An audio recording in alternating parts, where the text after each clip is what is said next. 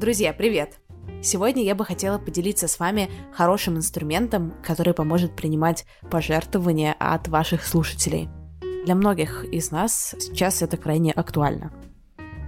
CloudTips – первый банковский сервис для безналичных чаевых, донатов и адресных пожертвований от компании Cloud Payments, группы Тинькофф. С его помощью вы можете принимать пожертвования онлайн с карт любых банков через Apple Pay и Google Pay. Что важно знать? Сервис простой и удобный для получателя, то есть нас с вами. Донаты моментально зачисляются на карту любого банка, нет необходимости накапливать минимальную сумму, ждать начислений по несколько дней, указывать банковские реквизиты при регистрации и так далее. Вместе с переводом вы можете получать обратную связь от слушателей, а также собирать контакты для личной благодарности. Упоминание патрона в подкасте или отправки разных плюшек и бонусов. В личном кабинете можно настроить обращение к патронам, которые они увидят на экране отправки донатов, а также сказать свое спасибо после зачисления средств. Я, например, просто написала «Котики, э, спасибо вам огромное». Подключиться и начать пользоваться сервисом очень просто. Зарегистрируйтесь на сайте cloudtips.ru, ссылка в описании выпуска, привяжите свою карту, настройте благодарственные тексты Скопируйте ссылку на оплату из личного кабинета и добавьте ее в описании подкаста, соцсети, шоу-ноты и не забудьте упомянуть о поддержке в выпуске. Слушатели в один клик смогут отправить любую сумму моментально на вашу карту. Я уже зарегистрировалась, это заняло у меня ровно 2 минуты, и у меня появился прикольный профайл с QR-кодом. Кстати, если вы хотите поддержать мой подкаст или протестировать, как будет работать сервис для ваших патронов, вы можете отправить мне любую сумму по ссылке в описании подкаста. Всем Cloud Tips!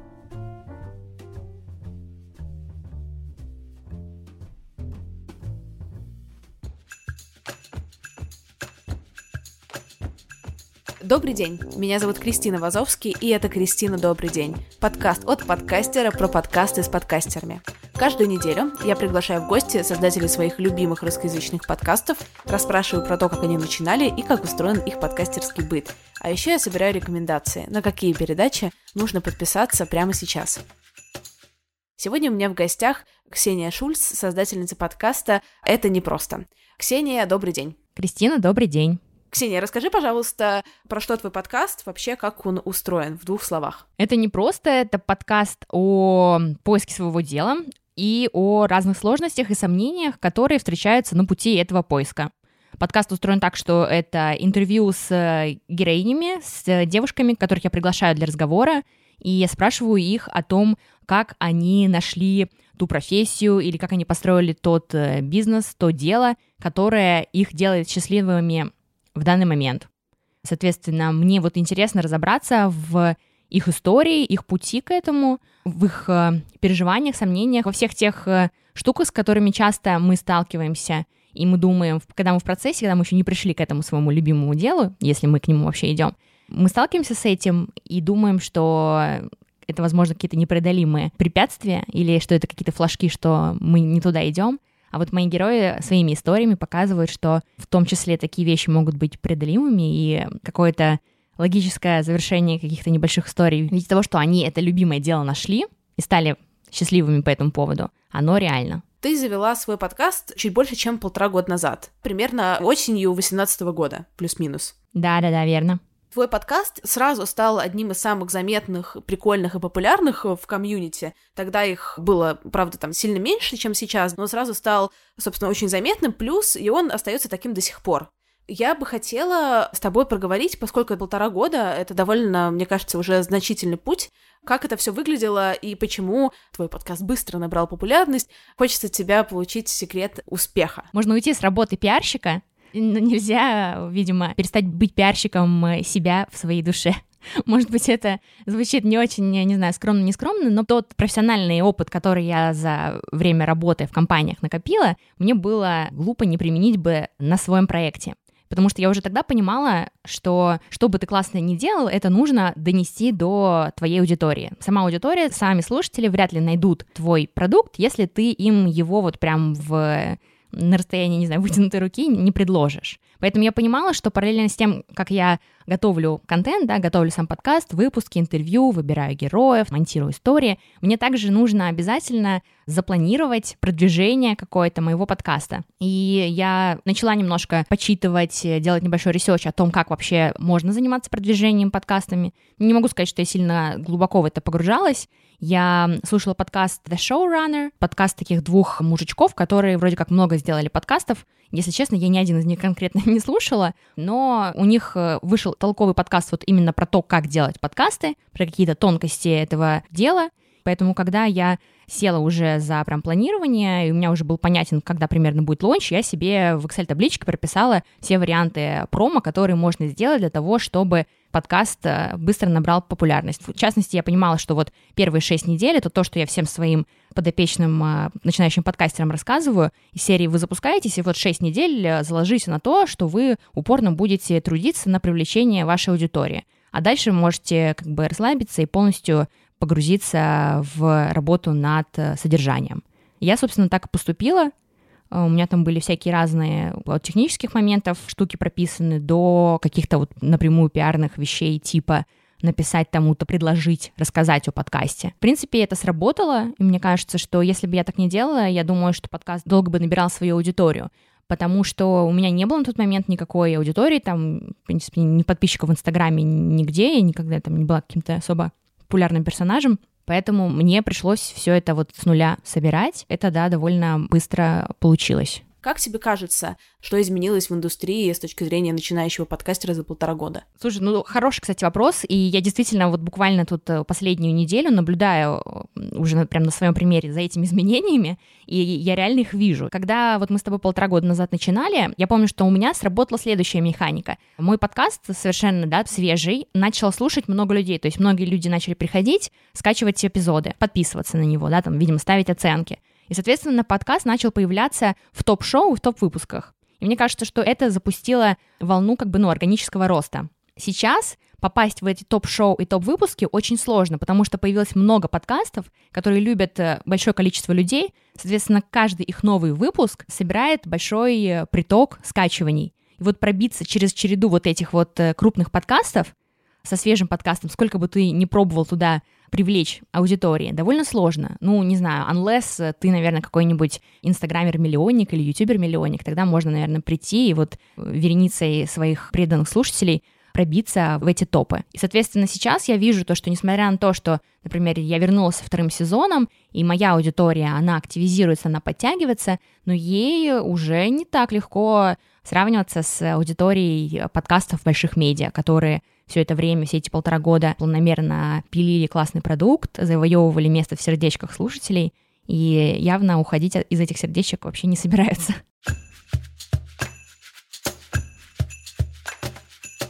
По поводу подкаста интервью. Опять же, полтора года назад подкастов было так мало, что даже подкаст интервью, он смотрелся как некоторое такое свежее решение, особенно если это были прикольные интервью. Как насчет подкастов интервью, которые запускаются сейчас? Стоит ли вообще запускать подкаст интервью? Считаю, что об этом точно стоит крепко подумать. Потому что действительно за эти полтора года подкастов интервью стало очень много, и они зачастую довольно мало отличаются друг от друга. Более того, часто это один а, такой пузырь гостей, который перетекает из одних подкастов в другую. Не знаю, видимо, мы как затронули какую-то такую часть аудитории, у которой очень это звалось, то, что можно делать подкасты, и они решили пробовать тоже, и, соответственно, зовут очень похожих людей из одного как будто бы пула, да. Если вы в шаге от того, чтобы запустить что-то такое же, то мне кажется, что стоит притормозить и, возможно, не делать это просто потому, что можно обломаться потом что вас будут мало слушать. Поэтому я считаю, что подкаст-интервью все еще можно делать, но у человека должна быть какая-то прям уникальная идея, принцип, по которому он приглашает гостей, или это должны быть какие-то очень громкие имена, какие-то очень э, интересные люди, которые не ходят обычно в подкасты. Я тут все жду, когда появится человек, который до наших больших селебов э, донесет, что ходить в подкасты — это также круто. Я сначала брала как будто бы довольно хреновое интервью, ну, а потом стала брать интервью получше. А если вы, у вас нет журналистского бэкграунда, какого-то или там редакторского сильного, то вы тоже начнете с самого начала брать херовое интервью и раскачаетесь, ну, через полгодика. А соревноваться вам придется уже сразу с теми, кто умеет нормально спрашивать, потому что как будто когда мы с Ксюшей начинали, сильно таких вот супер интервьюерских подкастов, прям супер сильных, их не было, а сейчас, мне кажется, их довольно много. Вот это такая моя оценка. Возможно, ты со мной поспоришь здесь. Нет, я с тобой согласна. Очень часто я, например, думаю о каком-то герое, ввожу имя этого человека, ну, или девушки, потому что у меня все героини девушки, э, в поиске, и вижу какой-то, например, для меня unknown подкаст, ну, явно какой-то свежий продукт, который я еще для себя не нашла, и я включаю это интервью с этим моим потенциальным героем, и слышу, что это так сыро, так как-то немножко неумело, неловко сделано, и качество звука в том числе может хромать. И вот знаешь, мне всегда от этого немножко обидно, потому что мне прям кажется, что, например, вот этот классный человек, классная девчонка пришла, возможно, ожидала чего-то большего. И, например, для меня этот герой уже частенько откладывается в список «сейчас я делать с ней интервью не буду», потому что только что одно вышло какое-то где-то, возможно, когда-то позже. И мне от этого обидно. Хочется, чтобы точка входа для людей, которые все-таки решаются на подкаст, она была какая-то более интересная, комфортная, эффективная для них в том числе чтобы они хотели ходить э, на интервью в подкастах. Ты чувствуешь, что ты сама стала брать лучшее интервью за вот, собственно, полтора года, которые ты этим занимаешься? Я думаю, что, наверное, да, но я вот сейчас вспоминаю какие-то интервью, которые были там в серединке первого выпуска, и они прям были очень трогательные, и я не знаю, что там за магия случалась, э, может быть, мне просто такие героини классные попадались, которым э, в тот момент было интересно, комфортно раскрыться так, но могу сказать, что так не всегда получается, и это не что-то, что работает по нарастающей, как минимум у меня. Начиная, я, наверное, думала, что вот, ну вот дальше будет только так. Но сейчас я понимаю, что каждое следующее интервью, оно всегда получается немножко разным. То есть это не всегда может быть история, когда мы идем там в глубину, история про какой-то откровенный разговор. Иногда это чуть более формальные, что ли, беседы, чуть более непосредственно легкие беседы. Возможно, это связано с моим каким-то профессионализмом, но, если честно, я думаю не только, я думаю также с готовностью героя, его заинтересованностью в том, чтобы открыться. Но, знаешь, тем не менее, вот буквально я начала второй сезон после перерыва, прям в процессе интервью я сама за собой замечаю, что я делаю все те ошибки, которые я говорю не делать своим как раз-таки э, подопечным, прям вот буквально по пунктам задаю вопрос с вариантами ответа, задаю закрытый вопрос, задаю вопрос и говорю ответ, не затыкаясь вовремя. И думаю, черт, Ксения, что ты делаешь? Ты же знаешь, что так делать нельзя, но почему так сложно? А как тебе было во время перерыва? Ты же не отключался от всей этой информационной повестки, я думаю, да, или ты видела, что-то кого-то выходит, что-то происходит. А как тебе эмоционально было это все переживать? Что вот сейчас ты на паузе, а жизнь идет. Ну, слушай, безусловно, фома, оно было. Ну, конечно, когда ты, знаешь, с эм, одной черточки старт с кем-то стартуешь, с собой, например, да, а потом э, все бегут, а ты вдруг такой отошел водички попить на несколько месяцев, а остальные уже убежали далеко, то, конечно, сразу же все-таки какие-то процессы в голове включаются, что ой, а вот, там, а что, а я, как же я. При этом ты головой как бы здраво понимаешь все причины, почему ты сейчас что-то не делаешь. Это мой был выбор. И сейчас я понимаю, что, знаешь, у меня в голове просто Ксения Рацио и Ксения чувства говорят друг с другом. И я сейчас понимаю, что да, нормально все это. Мое от меня никогда не уйдет, то, что я повторяла в себе. И мне кажется, что перепридумать что-то, перезапустить, поменять формат, изменить подход можно всегда, и, собственно, этим будем заниматься. И иногда мне даже было сложновато что-то слушать, потому что я не могла это не сравнивать с тем, что я делаю. То есть я уже не могла быть просто слушателем, который наслаждается чьей-то беседой, и вот это мне не нравилось. Эти были моменты, когда я там, вынужденно, не знаю, откладывала какие-то подкасты в сторону и старалась или даже ничего не слушать, или слушать что-то, что совершенно не похоже на то, что делаю я. Но мне кажется, что это какие-то нездоровые звоночки, и я, в принципе, с этим внутренне тоже работала. И сейчас могу сказать, что с удовольствием вернулась ко всем своим любимым подкастам. Я вот часто слушаю какие-то вещи, но которые я слушаю, чтобы, например, мозг расшевелить какие-то сложные английские штуки. Я сижу, например, думаю, там, а вот это сделано так, а это сделано так и так далее. Но это обучение, это не слушание ради удовольствия. Я обычно слушаю сейчас музыку просто потому, что я слушаю какое-то бесконечное количество подкастов и так. Так, с одной стороны, прикольно, с другой стороны, немножко жалко. Мне до сих пор это все очень нравится, но это настолько поменяло в формат существования в моей жизни, что вот именно вот та эмоция, которая была два года назад, когда я вот это все придумывала, она куда-то уже подзабылась немножко. Ну вот это то, про что я тебе говорила, что довольно больно, когда ты не можешь больше слушать подкасты просто как слушатель и кайфовать от этого, потому что я согласна, я также вспоминала свои вот былые чувства, да, а ты уже слушаешь как автор, который в том числе соревнуется, возможно, в том же поле, да, в той же индустрии вот сейчас с этими же подкастами, и ты уже слушаешь это на предмет того, что вот здесь сделано хорошо, вот здесь надо делать по-другому, никогда не делай вот так, как сделал сейчас вот этот человек, а вот тут вот, блин, сделал человек так, как я никогда, наверное, не сделаю. И вот эта вереница мыслей, которая уносит тебя далеко от контента, конечно, очень неприятная. Мне кажется, с этим прям нужно бороться, потому что я согласна, at the end of the day, это то, как раз о чем я думала из серии «Ксения, зачем ты вообще начала этим заниматься?» Ну, в плане того, что напомни себе, и я себе как раз напоминала, а сейчас вместо того, чтобы слышать в разговорах других людей это, я слышу какие-то свои амбиции, себя же, свои какие-то вот эти лишние мысли тревожные. Все эти вещи, они просто максимально рушат э, то, зачем я вообще в это свое любимое дело новое, да, которое я так обозначаю, пришла.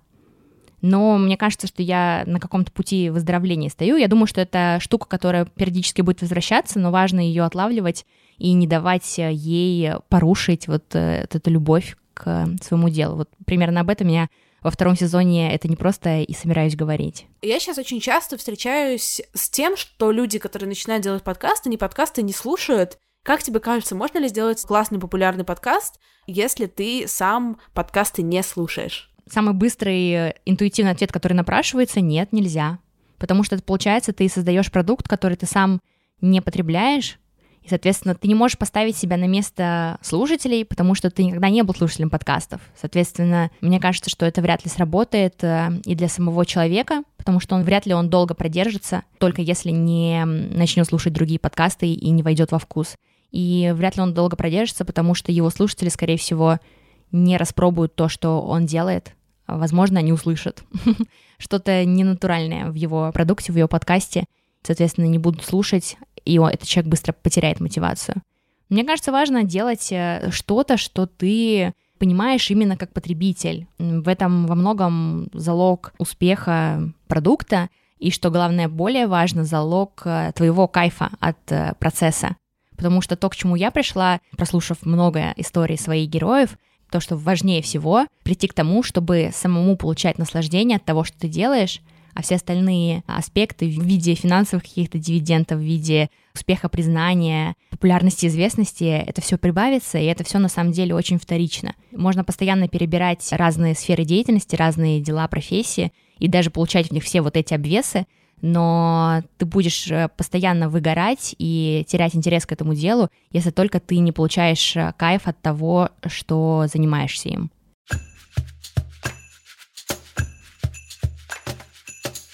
Ксения, а порекомендуй, пожалуйста, три своих любимых подкаста, расскажи в двух словах, о чем они и почему они классные. Так как я подумала, что, наверное, твой подкаст э, слушают именно те, кто сам так или иначе заинтересован в том, чтобы делать свои подкасты, кто глубоко ныряет в это наше подкастное болото и хочет или знать какие-то э, закулисья, или сам вот-вот э, начнет это делать, то я подумала, что будет релевантно порекомендовать два подкаста. Первый, на самом деле, я уже сегодня назвала, это The Showrunner, да, мне кажется, что там все-таки можно почерпнуть э, много каких-то мыслей о том, как что стоит делать. Подкаст под звездочкой скажу, записывался последний раз в 2017 году, но тем не менее, я считаю, что он до сих пор во многом актуальный. Мне кажется, механики продвижения и вообще создания контента, они не сильно поменялись с тех времен, поэтому слушайте обязательно. Там точно можно услышать что-то полезное. Второй подкаст — это «Миллениал». Все любят следить за тем, как Алекс Блумберг строил Gimlet Media, да, через подкаст «Стартап». Для тех, кто еще не готов строить свой медиа-холдинг, а пока что просто пробует стать таким стендалоун независимым подкастером, можно послушать подкаст «Миллениал». Он о девушке, которая тоже пытается трансформировать свою любовь э, к звуку в карьеру в подкастах. Она создает такой э, подкаст на основе, не знаю, типа, типа нарративный, дневниковый, где она делится шаг за шагом тем, как она пробует себя в подкастах. Мне кажется, что вот э, Меган Тен, она заслуживает такого же внимания, как Алекс Блумберг, ну, не меньше. Мне кажется, что если вам интересно отследить вот путь такого независимого человека без журналистского бэкграунда, без бэкграунда на радио, то можно точно послушать. Мне было очень интересно. Она, у нее есть выпуски, где она просто рассказывает какие-то сторонние истории, о своих знакомых или просто каких-то чуваков, которых она нашла. Ну, а еще я не могу не воспользоваться случаем и не рассказать о самых свежих подкастах, которые сделали мои девчонки, которых я поддерживала. Подкаст «Не только мама». Вот ты буквально недавно где-то говорила о том, что у тебя есть фетиш на родительские подкасты. Я тебе, Кристин, э, рекомендую послушай «Не только мама». Это подкаст э, с интервью. Эти интервью, они в большей части не про родительство, а про то, как э, не просто быть родителем, и женщиной, и женой. Потом тоже есть хороший интервьюшный подкаст «Поколение Zero», про людей, которые делают этичные разные бизнесы, экологичные. И о том, почему они это делают, можно послушать э, интересные разговоры у Аси Мискевич. И мой любимый из последних каких-то находок, подкаст, который выделяется, мне кажется, из многих, это 10 из 10. Это просто концентрированные 20 минут угара в каждой серии. Там девчонки просто обсуждают очень рандомные разные вещи, типа эзотерика, народная медицина, ТикТок и прочие штуки, ржут, смеются. В общем, если вам не хватает а, чего-то такого угарного в вашем плейлисте подкастов, то можно попробовать добавить его. Мне кажется, что он может стать такой вишенкой на торте. Слушайте подкаст «Это не просто», и мои подкасты «Это провал», извини, что голосовым к себе или ко мне. Подписывайтесь на нас в социальных сетях с Ксенией, все ссылки будут в описании. Ставьте нам оценочки в iTunes, пишите комментарии, шерьте подкаст в сторис. И всех люблю, всех целую, всем хорошей недели и выходных. Пока-пока.